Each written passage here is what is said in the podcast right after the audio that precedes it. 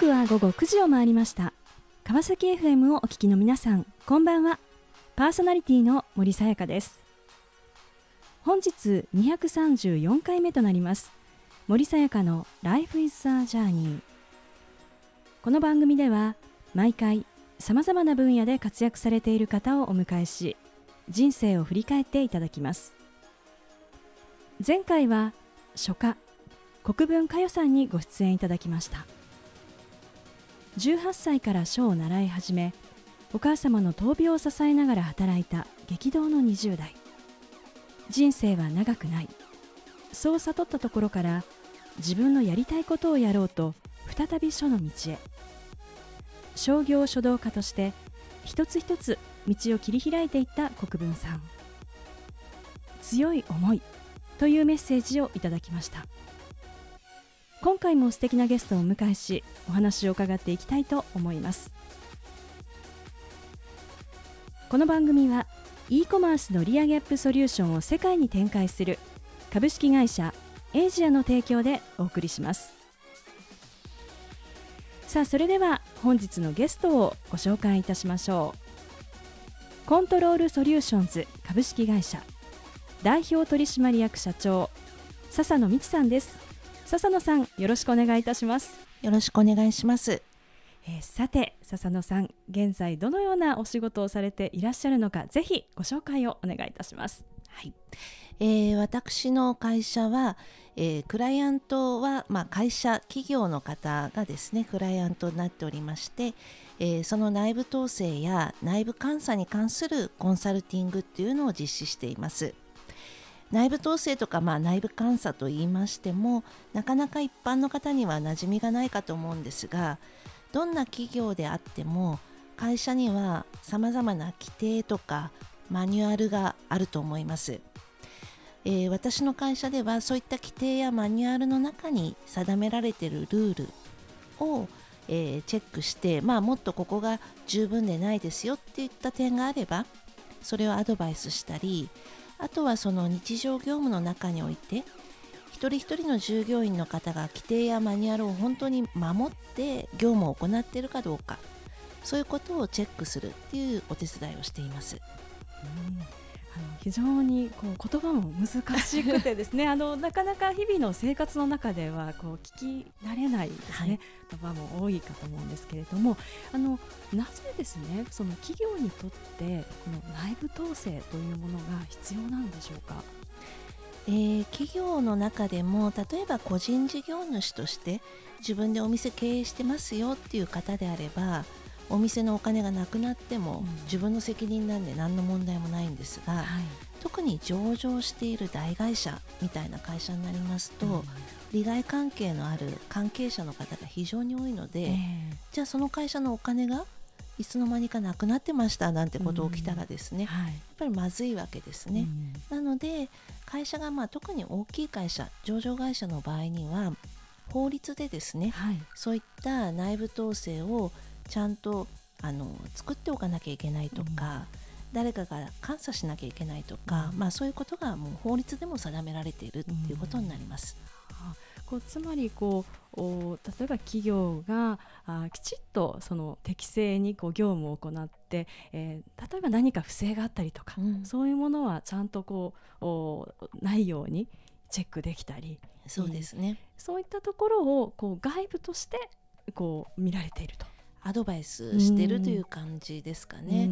まあ、最近株の投資をされる方も多いと思うんですけど、えーはい、投資先で不正があったって、もし皆さん聞いたらですね、はい、そこの取締役何やってたんだとか、監査法人何やってたんだとか、はい、やっぱ思われますよね。えー、そういうことが起きないように、あらかじめこう会社の中のこうチェック体制を厳しくしておくっていうんですかね、はい、あの説明責任が果たせるようにここまでのことはちゃんとやってたんですよっていうのをアドバイスしてるっていうことになります。うん、そういうこう体制とかこう形っていうのはこう何かこう型っていうものがあるんでしょうか？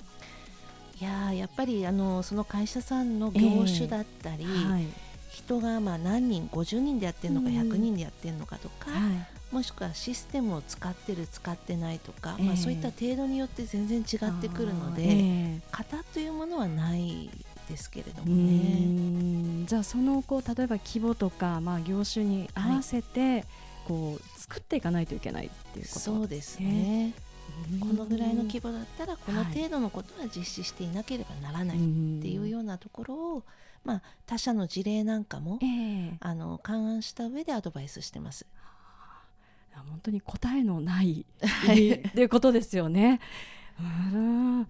まあ、非常にあのこう専門性の高いですね。あのお仕事をこう専業で、まあ、はい。されていらっしゃるという、まあ、笹野さんですがあの一体なぜですねこう今のお仕事に至るのかあのぜひこれまでを振り返っていただきたいなというふうに思います。でもともとはあの公認会計士はい。ですね、えーというところからスタートされたとはいいうことなんですが、あのこうなぜですね公認会計士になろうというふうに思われたんでしょうか？はいえー、と私大学の時にあの、まあ、ゼミに入るわけですがはいゼミのそのなんて言うんでしょうね面談で落ちてしまったんですよね。なかなかこう事前に OBOG の先輩に相談したりっていうような立ち回りができなくて、えのあの望んでたゼミに入れなかった。でその時がちょうど3年生だったんですけど、はい。まあ、それをきっかけにあの就職活動に関する自信が全くなくなってしまってうんはい。あの就職このままできないだろうなと思ったことがきっかけで、はい。じゃあやっぱり自分の専門性というか、まあ、何か資格があれば誰が見てももうこの人は公認会計士なんだっていうふうに分かってもらえるものを身につけようと思って会計士を目指しました。うんでも簡単にねこう受かるそういう資格でもないですよね。ね じゃあまあこう勉強されてで資格を取りとはいいうことなんですね。で最初のこうキャリアとしてはどんなところからスタートをされたんでしょうか？はいあの会計士の受験勉強をしていた、はい。えー大原簿記学校という学校だったんですが、ええそこのそのまんまあの講師をやりながら、はい。一方で監査法人さんの方にもあの非常勤としてえ入社しまして、えはい。あの監査、まあ、いわゆる会計士のやるうん会計士監査を実施してました。うーん。えーじゃあ両方だったんですね講師と。そうですねうーん今思うとこの講師の経験って何か今につながることって何かありますか？そうですね、ええ私実は今も講師やってましあていろんなところでええこの内部統制に関する研修っていうのをやっているので、はい。もうそれもそのまんま今まで続いてるっていう感じですかね昔は専門学校だったけどまあ、今は個別の企業さんでやったり、はい。そういう会場でやったりっていうことでやってますうそうなんですね。でもこの講師と、まあ、そのこう監査とですねこの両方をやるう中でご自身のこれからのそのこうキャリアというものをどんなふうに当時こう考えていったんでしょうか？そうですね、まあ、当時2つやってたことからも明らかのように、はい。まあ、どっちをどれぐらいやっていけどんなふうにこう会計士としてうん。仕事していくのかっていうのは自分の中ではっきり固まったものがなかったんですね。うん。なので、まあ、両方やりながら自分が今後どうやってこうキャリアをねうん。こう進んでいくのか、まあ、考えてたような時期ですかうね。ん。当時やっぱりそのこう女性で公認会計士はい、の資格をやっぱり持っているっていうことはすごく珍しいことはいでしたか？珍しかったですね。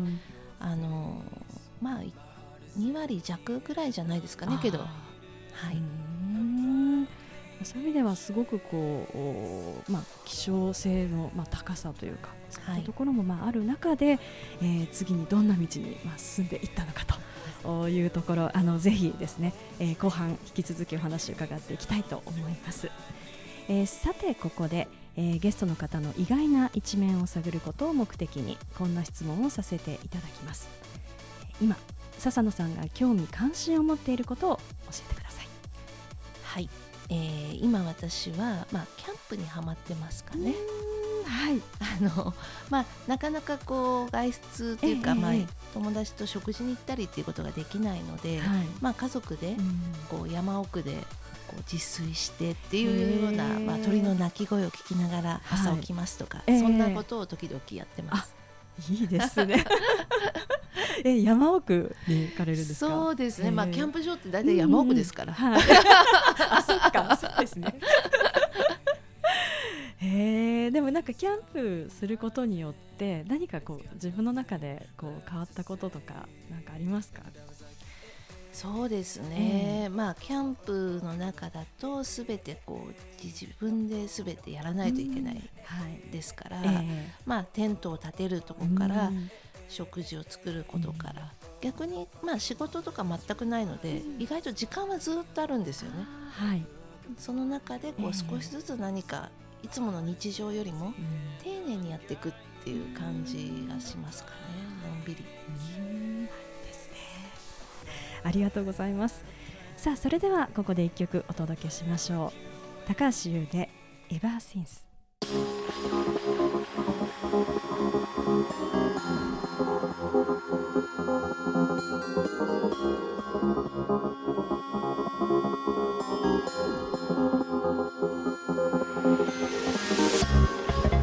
さあ後半も引き続きコントロールソリューションズ株式会社代表取締役社長笹野美智さんにお話を伺っていきたいと思います、え前半は、公認会計士となられて、えーそして、まあ、講師とそれから監査という2つのお仕事をされていたというところまでお話をしていただきましたまあ、その先のこうキャリアをですねこう考えてえいく中で、えーそしてですね、えー笹野さんの中で一つ分岐点となったことというのは一体どんなことだったんでしょうか？そうですねえーとまあ、日本で監査、まあ、仕事をしていくのかなと思っていましたがふとしたきっかけであのアメリカの監査法人に直接、まあ、入社して向こうで働くっていうことになったのが大きかったと思います。へー。でも簡単に、ね、こう入れるような感じは、ね、すごくない。もうハードルがすごく高いような気はするんですけれどもどういったきっかけだったんですか？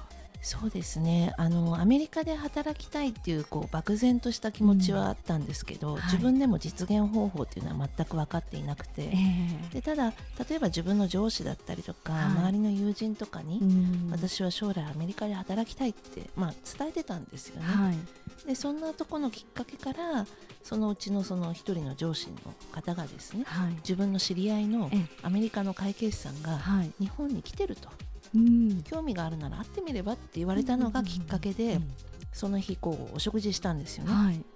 そしたらえアメリカでの仕事は厳しいぞとか言いながらも、うんやる気があるんだったらもし履歴書書いてきたらはい。明日ええ。自分よりももう一つ偉いパートナーに合わせてあげますよって言われたんですよね。それでそのまんま私まあ英語もそこまでペラペラではなかったんですけど、なので英語の履歴書の書き方って本を本屋さんに買いに行って、うん。その晩中に書いてはい。で次の日ホテルに持ってったと。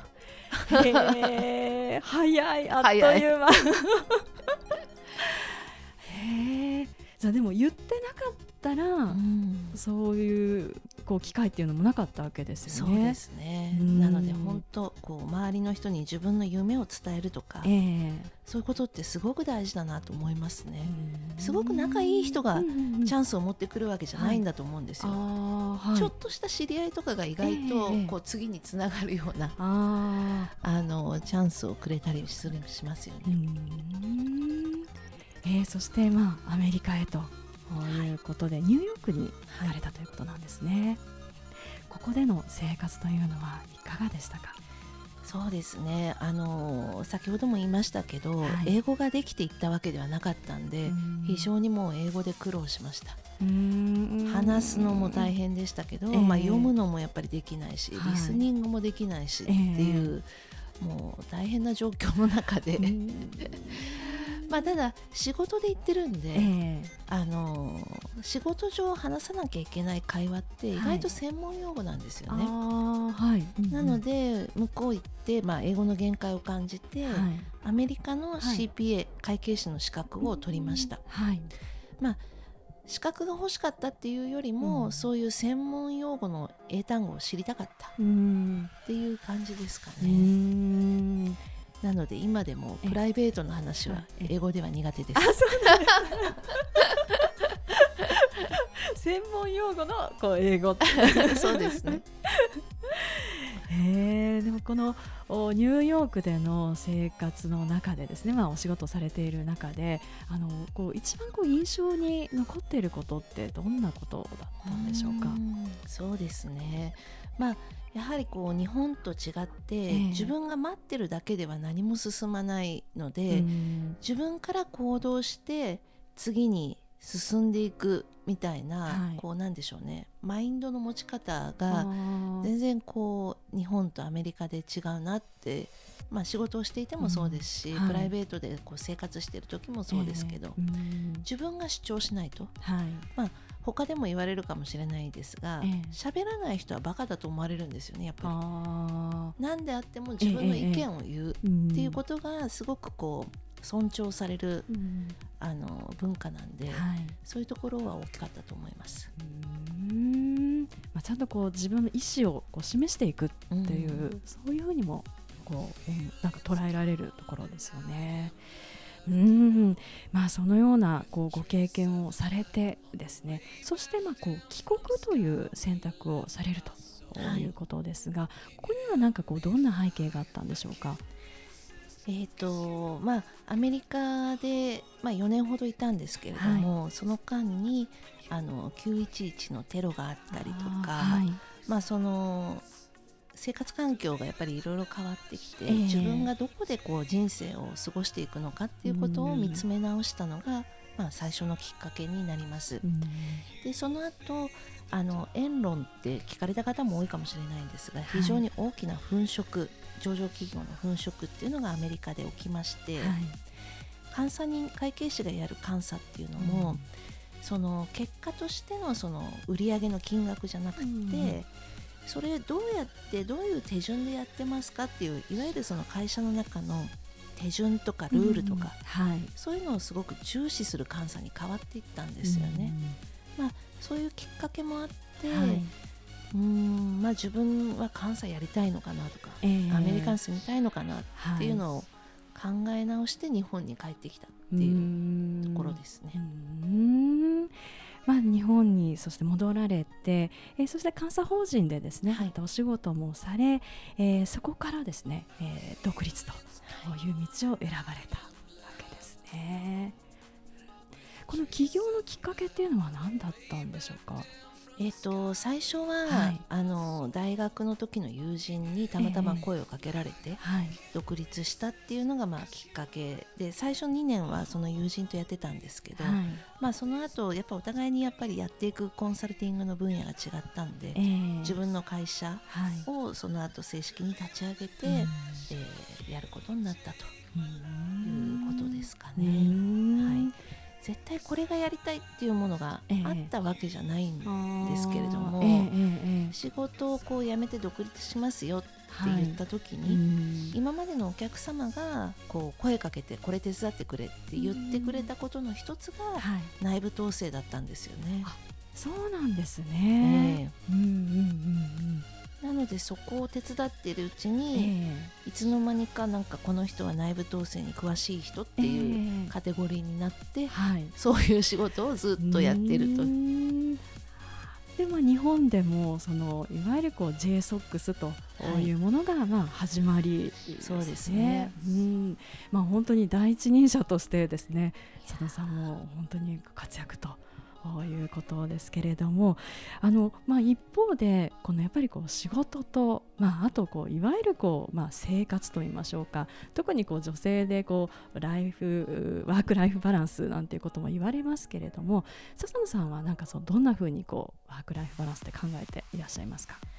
えっ、とまあ仕事もそうですけど、はい。まあ家庭についても基本的にはやっぱりやりたい自分がやりたいと思ったことはあまり考えずに全部やる方ですかね。でやってみて、はい。できないことが出てきたらあこれはまあやらなくてもいいかって思ってみたり、もしくはこれだけどやっぱりやりたいから他の人の助け借りてでもやりましょうとか、まあ、その辺りはやりながらこう結構考えていく派なので、はい、まあどれもやりたいって思っちゃってますかね。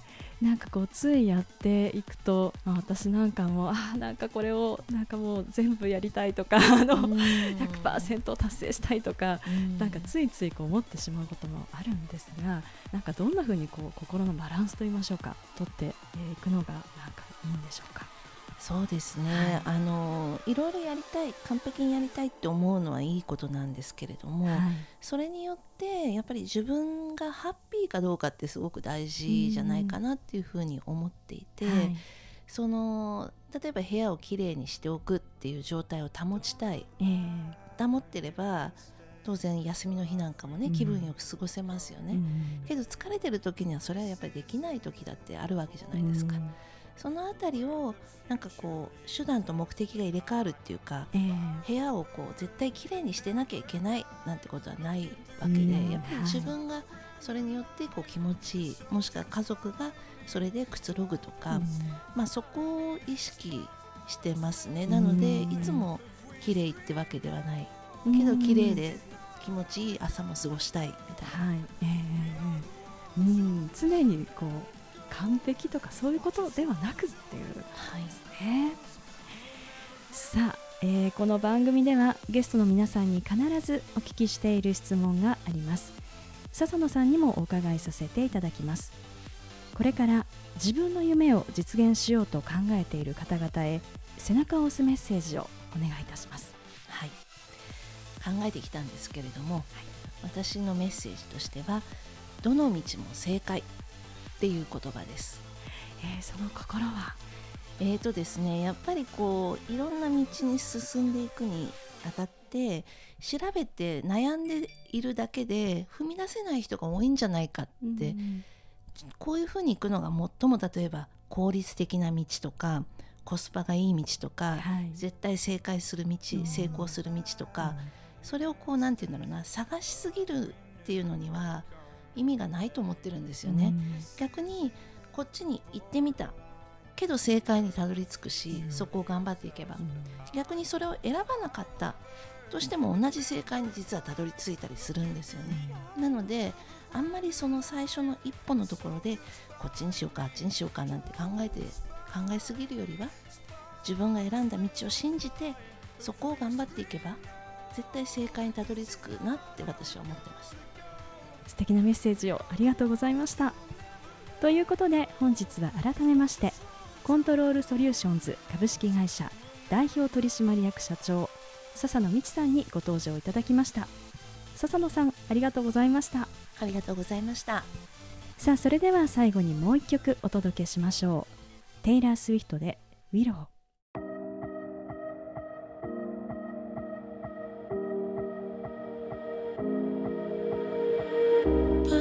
さやかの Life is a Journey いかがでしたでしょうか？